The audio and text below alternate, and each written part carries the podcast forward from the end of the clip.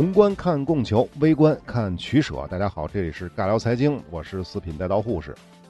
那这期我们说到了清朝，清朝的税收啊，那我们就直接进入了啊。清朝呢，它大部分的制度呢都是沿袭明朝的，也叫做法明，效法明朝的意思。毕竟这满清入关之前，它只是一个少数民族政权，而且汉化程度呢也比较低，属于是那种一不小心就统一了中国的这种朝代。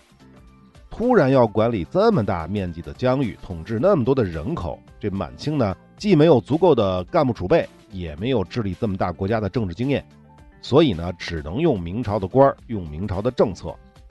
至于这税收啊，其实也是一样的，满人呢一上来就抄了明朝的制度，就是这税收制度，连具体到各地的田赋收几斗，也是前朝收多少我就收多少，只是呢，各种税赋的叫法呢有所不同。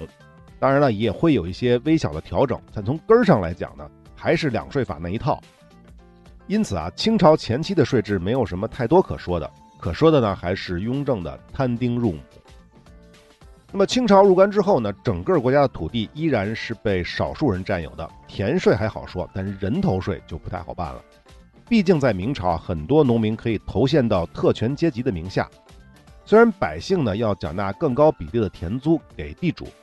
可以尽可能的减少人头税和徭役的负担，这套逻辑到了清朝他就玩不转了，因为这明朝的特权阶级啊几乎在一夜之间消失殆尽，因此拥有大量土地的地主虽然按照规定缴纳了足额的田租，但其家庭人口就那么多，只承担很少的人头税和徭役，而那些没有土地的佃户呢，不仅要将收成的百分之五十左右交给地主，还要承担。政府的人头税和徭役，所以啊，这些的总赋税率啊，可能高达百分之七十到百分之八十，就非常非常高了。比明朝这么高的赋税比例之下呢，如果赶上一年的大旱或者大涝或者蝗灾之类的，别说交税了，想活下来都很难。那怎么办呢？只能从户籍所在地逃亡了。中国历代都是这么玩的啊。因此，清初的时候，两次人口普查当中呢，第一次在顺治时期，第二次呢在康熙年。两次普查的结果呢，全国人口仅为明末的十之二三啊。顺治那次呢是一千五百万人，康熙那次呢也好不到哪儿去，两千多万人而已。而大家知道明末的时候全国人口有多少了吗？据说已经差不多将近两亿了。当然了，可能有人会说啊，满清入关的时候屠城啊，各种这个嘉定三屠之类的，还有什么张献忠屠四川等等等等，都会造成人口的锐减。但是大家稍微想一想就知道。就这几次屠杀事件是不会造成这么大比例的人口下降的，所以啊，它实际上最大的原因就是人户的分离而造成的无法统计的结果。根据很多学者分析啊，清朝初年的全国实际人口应该在八千万到一亿出头。当然，除了遇到灾年之外，战乱也是人口脱离土地的重要原因。一方面，战争蔓延到的地区呢，百姓的生活肯定受到多多少少的影响。另一方面呢，像康熙时期八年的平三藩、收复台湾与沙俄在东北的战争，还有远征西北、平定准噶尔部等等，都需要国家财政的支持。战争背后的经济负担，在那个时期呢，清政府除了跟老百姓加税之外，他也没有什么好办法。大家想一想，不打仗的时候，普通人都要承受百分之六七十的税负，要是再加税，这一年年就相当于白干了。那还种什么地呀？直接逃难就算了。正是由于这个原因啊，在康熙五十年做完那次人口普查之后啊，康老先生深感战争对人民的伤害是非常大的。既然现在四方平定了，就在第二年正式下诏，滋生人丁永不加赋。也就是说啊，以康熙五十年人口普查结果为准，以后再多的成年人丁也不再多收人头税和徭役了。注意啊，不是所有的税都不加了啊。比如说以前你们家两口人。就是两个男丁啊，那以后都按这两个男丁来交纳人头税和徭役。当然，清朝的人头税是不是只是男丁才收，还是说，呃，女人、老人、儿童就不收了？这我不是很清楚啊。那么徭役肯定是男丁了。至于土地税呢，这里是没有涉及的，永不加赋，不是说田租不再增加了，只是人头税和徭役不再增加了。不过呢，大家也想一想，这种政策对谁是最有利的呢？是穷人吗？我想其实不是。对富人而言，这个政策更有价值。如果用现在的逻辑来想啊，就是国家开放二胎，我们不讨论养孩子累不累的问题，咱就说养孩子的成本。你觉得是富人更有能力生二胎，还是穷人呢？那再次强调啊，只讨论养孩成本这个前提啊。因此呢，很多学者都说这就叫所谓的康乾盛世，而实际上，康熙的晚期啊，根本就不是什么盛世。而且呢，如果接班的不是雍正的话，后面的乾隆一朝不仅可能不是盛世，搞不好会是另一番景象。大清的国运，也许早早的就跟大明一样开始走下坡路了。当然，这个雍正不上台，后面也不会是乾隆啊。总之，这个康熙的永不加赋，并没有解决前面提到的赋税之于贫富的公平问题。要我说啊，不仅没有解决，反而是加剧了贫富分化的进程。换句话说呢？永不加赋的结果是，穷人的负担貌似没有增加，但富人的负担实际是减少了。这就跟我们之前讲汉朝那会儿是一样，文景之治那会儿是一样的。既然你这个成本降低了，那我富人为什么不加速对土地的兼并呢？所以啊，到了康熙后期啊，有文字就讲：一亿之中，有田者十一，无田者十九。就这一块地区。有田的人十之一二，没有田的人十之八九。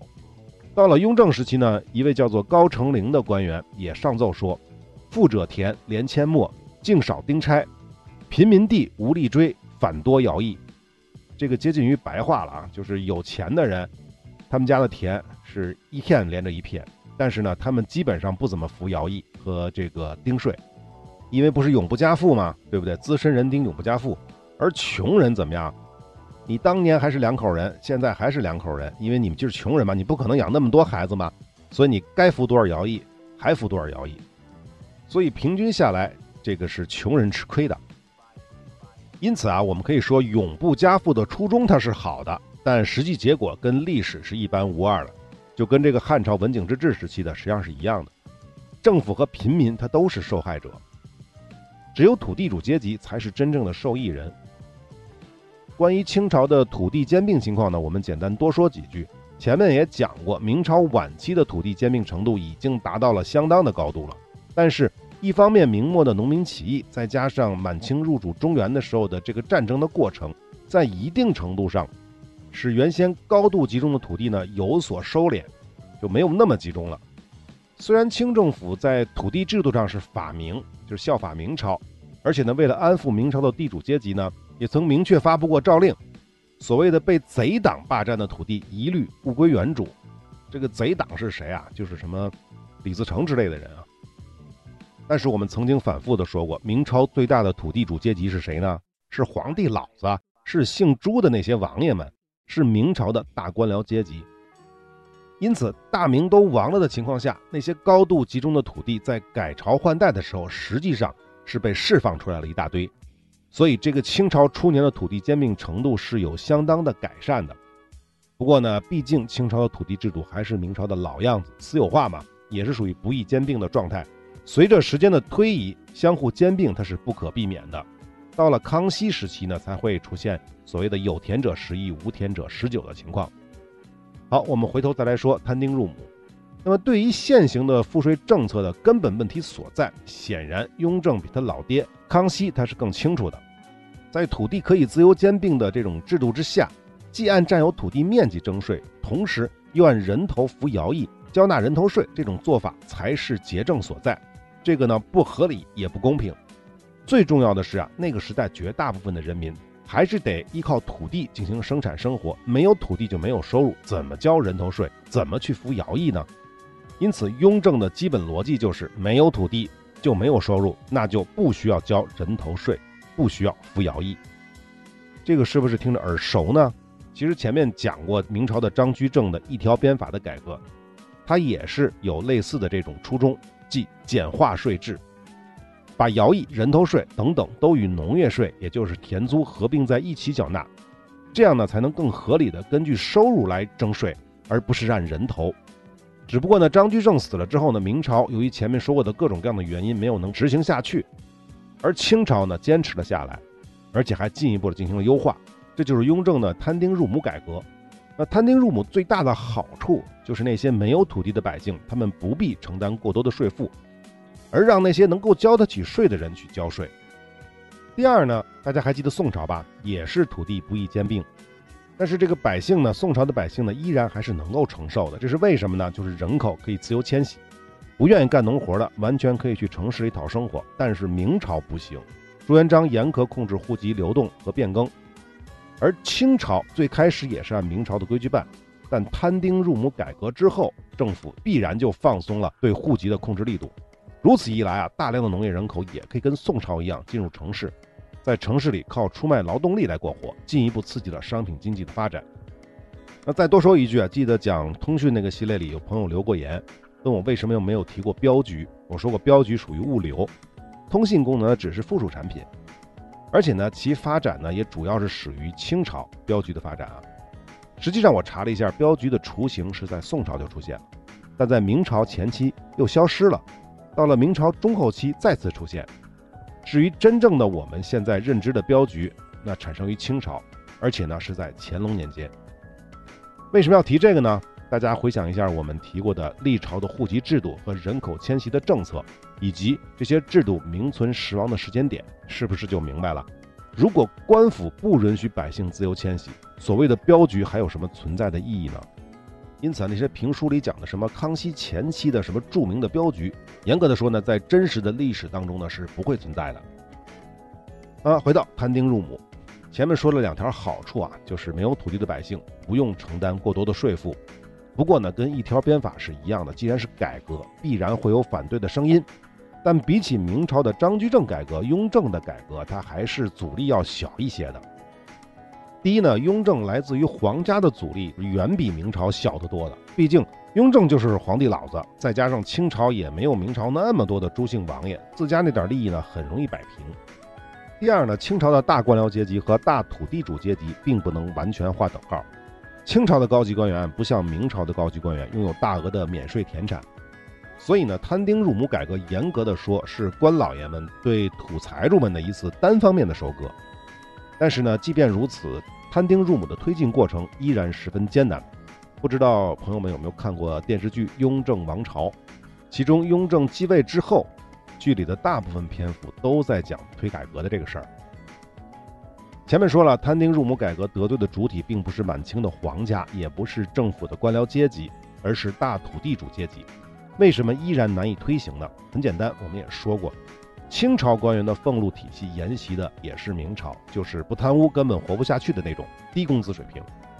既然要贪污腐败，那官员必然要跟地方的豪绅勾结在一起的。所以啊，替这些大土地主说话或者搞小动作的官员，自然就不在少数。另外呢，既然是当官的，也有很多是家趁人直的大户，他们也是在政府里面反对改革的主力。再有一条呢，也是很恶心的一条。要知道，虽然已经是清朝了，但想要学富五车，成为大知识分子，依然不是件容易的事儿。寒窗苦读考功名的背后，依旧需要一定的经济实力。当然，比起汉唐时期，这个依赖度要低得多。但肯定还到不了要饭的也能读得起书的这种程度。也就是说啊，相对而言，知识分子当中的主力还是来自于比较富裕的这个阶级。既然改革动的是富人的奶酪，那拿笔杆子的这些文人肯定也不会替雍正说什么好话。这也是为什么后世对雍正评价那么低的一个原因之一，比如什么篡改遗诏之类的，等等等等。不过总的来讲啊，对雍正而言，最大的难题还不是来自于大土地主阶级及背后的部分知识分子在民间的反抗。毕竟啊，这个雍正还是个比较狠的主，而且呢，他也曾经在政策上。对大土地主阶级进行过一定程度的安抚，比如部分地区的部分官户、儒户和有功名的大户可以减免捐税，但是这个减免是不能世袭的啊。对于他来说，政府内部的反对才是最大的问题。那雍正是怎么解决的呢？这里再次提到前面说过的那个高成龄，就是上奏说“富者田连阡陌，净少丁差，贫民地无力追，反多徭役”的那位。这个人呢，当时在山西布政使任期当中呢，首先提出了养廉银制度，并且第一个在山西试行。养廉银制度呢，我们在以前的节目是讲过的，应该是在历史上的房价那个系列，不清楚的大家可以回听一下。而养廉银的提出，很大程度上就是跟摊丁入亩密不可分的。要知道，在两税法的制度之下，由于赋税征收的税种比较多，征收的实物品类杂，地方官员获利的机会和空间显然大得多。一旦实行了摊丁入亩，税制极致简化之后，地方官员的财路就大打折扣了。而且啊，雍正早早的就下了旨，要求各级官员将征收赋税当成首要的职责。对于直接征收钱粮的地方官，更是必须严格按照规定办事儿。不得染指贪污一分一毫，否则将严惩不贷。但是呢，上有政策，下就有对策。以前的官员靠耗米来赚外快，现在都收银子了，那就靠火耗来贪腐。这个火耗呢，指的是征税过程当中啊，官府收来的碎银子要铸成银锭来入库，入国库啊，中央财政的国库。这个重铸的过程是有一定的损耗的，这就称为火耗。比如中央财政征收一百两银子，地方官就得上交一百两。但是为了保证这一百两足两，地方官就可以合理合法的加征火耗。至于具体加征多少，这就是地方官员的油水所在。有意思的是呢，这种火耗收入啊，虽然不是合法收入，但是政府也没有任何明确的法律禁止，可以认为呢是一种潜规则，在明清的官场上是被普遍接受的。毕竟啊，负责税收的官员总不能因为火耗的原因自己掏腰包倒贴吧？他们又不是粮长，对不对？又不是那个当地的大户。火耗的缘起呢，暂时没有统一的说法，但是从明朝的一条鞭法开始就已经普遍存在了。清朝呢沿用明制，只要是收银子的税种都有火耗。不过雍正现在要摊丁入亩，绝大部分都要收银子，那地方税收的油水就只能在火耗这一个地方找了。根据史料记载，当时山西巡抚在奏折当中说，陕西某县的火耗少则百分之二三十，多则百分之四五十。大家想一想啊，如果你现在去金店打首饰啊，拿以前的首饰，现在想换个样式，这个叫收火耗，实际能收多少啊？如果不是黑店的话，最多也就百分之十，而且这百分之十啊，绝大部分是人工费，而不是真正的火耗。那我在查资料的时候就发现，当时清朝的时候，比较清廉的地区，地方官收取的火耗一般是在百分之三左右，而真实的火耗应该是低于百分之二。为什么说是百分之二呢？因为这个明朝的海瑞同学啊，刚到浙江淳安县当知县的时候，前任的火耗就是实行的百分之五，那海瑞来了之后呢，就降到了百分之二。你想，海瑞都降到了百分之二，说明什么呀？说明当时。真实的火耗可能就是百分之二，他是一分钱不贪嘛，但是他自己也不能赔钱，他也没钱赔，所以这百分之二是必须要收的。那关于实际的火耗，我们补充个小内容啊，这是关于二战时期美国曼哈顿计划当中的白银的火耗。这个故事还挺有意思的，我跟大家说一下。美国在搞曼哈顿计划的时候啊，造原子弹嘛，这制造油弹啊需要高浓度的铀二三五作为原料。这就要有过程，叫做铀浓缩。美国的科学家呢找到了一种很高效的方法，就是用磁场来分离铀二三五和铀二三八。但是这个呢需要制造非常强大的人工磁场才能实现。那我们都知道啊，制造磁场需要什么呀？需要线圈。这里突然吐槽啊，我记得有一次看这个评论的时候，有一个人说我的口头禅叫“我们都知道”，他就说了：“我们凭什么都知道？”这个很不好，很不科学，什么这那的，说了讲了一大堆。后来我一生气就把他这删了。为什么呀？其实说实话，我说的很多的我们都知道，真的是我们应该知道。大部分都是我们小学啊、初中啊，最多最多就是高中要学的东西，绝大部分都是初中就学过的东西。如果我说我们都知道，如果您还不知道的话，只能说您小学、初中没好好上学，对吧？尤其是历史、地理这些的。所以大家也别再吐槽说这个我这口头禅了，我们都知道啊，我们就应该知道好多东西。不说了，不说了，不说了。好，我们回过头来讲这个曼哈顿计划造这个原子弹的事儿。刚才说到哪儿了？说这个制造磁场是需要线圈的。那么线圈的原料是啥呀？当然是铜了。不过当时是二战啊，二战是战争状态，所有的飞机、军舰、大炮、坦克、枪弹都需要铜，这是典型的战略物资。美国就算是再地大物博，他一时间也拿不出那么多铜来。要知道，科学家设计的那个用于分离铀二三五的设备，大概需要几千上万吨铜。那怎么办呢？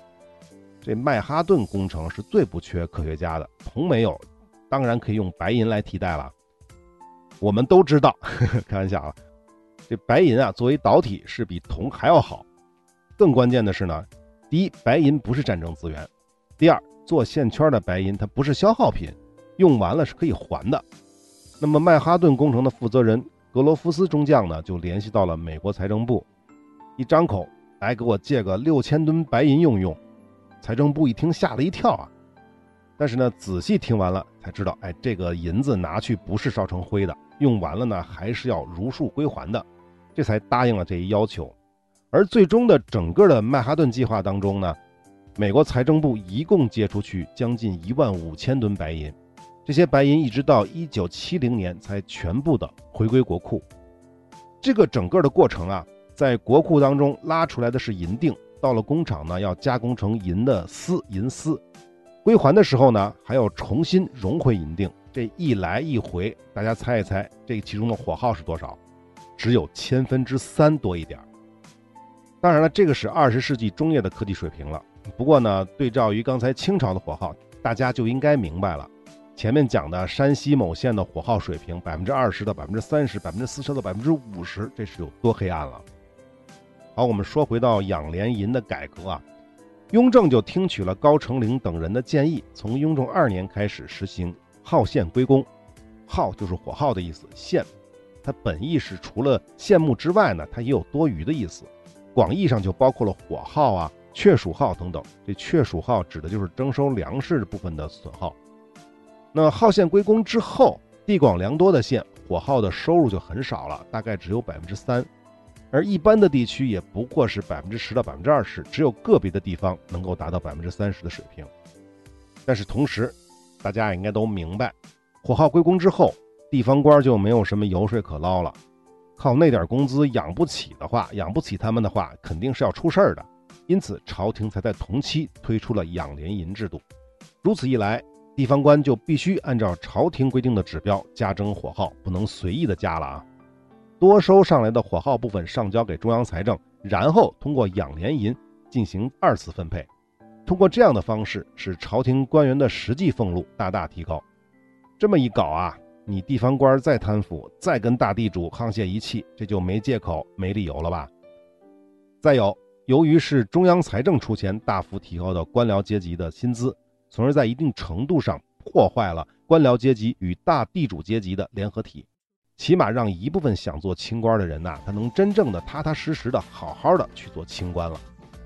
总之啊，雍正的改革他是经历了千难万苦的，这是中国历史上少有的改革成功的案例之一，实属不易啊。雍正改革的结果是什么呢？要知道，康熙死的那年，大清的国库存银是八百万两，而雍正时期激增到了六千万两，七八倍啊。而雍正的后期。在西北两次对蒙古反叛部落用兵的情况下，到了乾隆初年，大清国库依然有两千四百万两存银，这个就是雍正改革实打实的结果。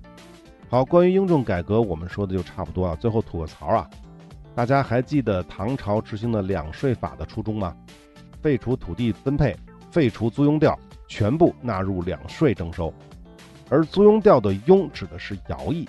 既然都纳入了两税征收，也就是说两税中包含了徭役的费用。呵呵啊，说到这儿只能呵呵了啊。什么意思呢？公元七八零年的唐朝就已经把徭役和人头税合并到了农业税当中，而明朝的万历元年（一五七三年），张居正改革的时候再次将两税合并征收，再到了公元一七二三年的雍正元年，将近一千年之后执行的新改革当中。第三次把徭役和人头税合并到农业税当中，听到这儿，难道不应该呵呵一下吗？是不是？我来读一段钱穆先生书中的原文啊，这一段有点长啊。从中国历史讲，两税制度早把丁税摊派入地租，后来还要农民服差役或者出免役钱，这是后来的不对。王金公，王金公就是王安石啊，制定了免役钱，过些时人民又要当差了。所以明朝才又提出一条鞭法来，再拿差役归入于地租。满洲人跑进中国，一切都照明制。田赋额也照万历年间择例征收。那么差役已经摊到田租里，而此下还是照样要差役。到了康熙，再来一次丁地合一，这还是照着中国历史的惰性在演进。朝三暮四，最多恢复了明朝万历时的旧额，其实病死而不能。这哪好算得是仁政？何况丁地合一后，实际上税负还在增加，所以这一办法很快就失其讨好民众的作用。而且就基本说，人口税加进地税，将来人口愈增。就形成人民对国家不负责，直到现在，中国一般人民除非有田地房屋，否则对国家就不像要负什么责任似的，这实在也不算是好制度。好，这就是钱穆这一大段啊，这个就是当时的白话文啊。我觉得钱穆老先生前面说的都对，也就是说啊，无论张居正的改革还是雍正的改革，从法理上都是错的。但是他后面呢，关于人民对国家负不负责之类的，我就无法认同了。毕竟时代不同啊，清朝的底层百姓对国家这个概念的认知和理解跟现在是完全不同的。那个时候啊，严格的说，国家它只是皇帝老儿他们家的国家而已，而与实行宪政的近现代意义的国家根本就不能相提并论。另外呢，说回到摊丁入亩的改革，站在雍正的角度来看。徭役和人头税二次征收的事实又不是他造成的，这是宋朝、明朝统治阶级的锅，怎么能让雍正来背呢？他总不能把这两个税种直接免除了吧？再换个角度啊，如果是站在清朝当时的普通百姓他们的视角来看的话，摊丁入亩的改革终归是在一定程度上减轻了底层人民的实际负担，因为他是跟前朝比，或者跟他的前任比。这个呢，才是百姓最关心和最有意义的。那至于二次征收的问题呢，我只能说，旧时代统治阶级总是习惯性的、选择性的遗忘某些事情，蛮横粗暴的直接加税这种操作是大多数人不能接受的。所以换个方式、换个说辞、换一种模式，才更容易执行而已。好，清朝的农业税差不多就是这个样子。由于康熙提出的永不加赋，所以清朝的农业税。税收一直都是比较稳定的，差不多每年三千万两这个样子，一直到鸦片战争之后，各种赔款和太平天国起义，清政府才开始大范围的加征农业税。我们再强调一遍啊，康熙的永不加赋指的是人头税和徭役，这个是永不加赋，不含田赋，就不含田租、田税这部分。所以清政府要是以其他名义加征杂税，从法理上讲，它是没有违背康熙老爷子的遗志的。应该是这么个意思啊。那么甲午战争之后加征农业税的情况就是更严重了。那即便是如此，到了一九零三年，清朝的农业税也不过增长到了三千七百万两。到清末的最后一年，一九一一年，则达到了四千八百万两。也就是说，最大最大也就涨了一倍半。不过啊，这个四千八百万两看上去是不是挺多啊？但是我们后面会讲清朝其他税收啊，大家就知道了，这根本就是小儿科。好，那本期的时间又差不多了，我们下期再来说清朝的盐税和关税。我们下期再见。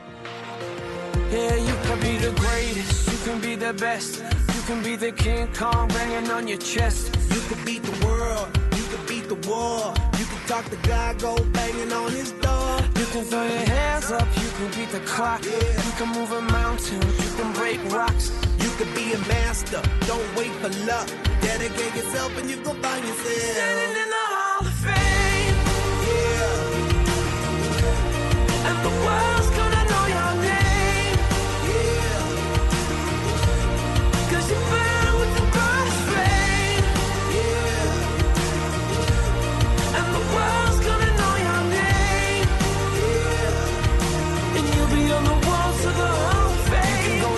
Distance, you can run the mile, you can walk straight through hell with a smile.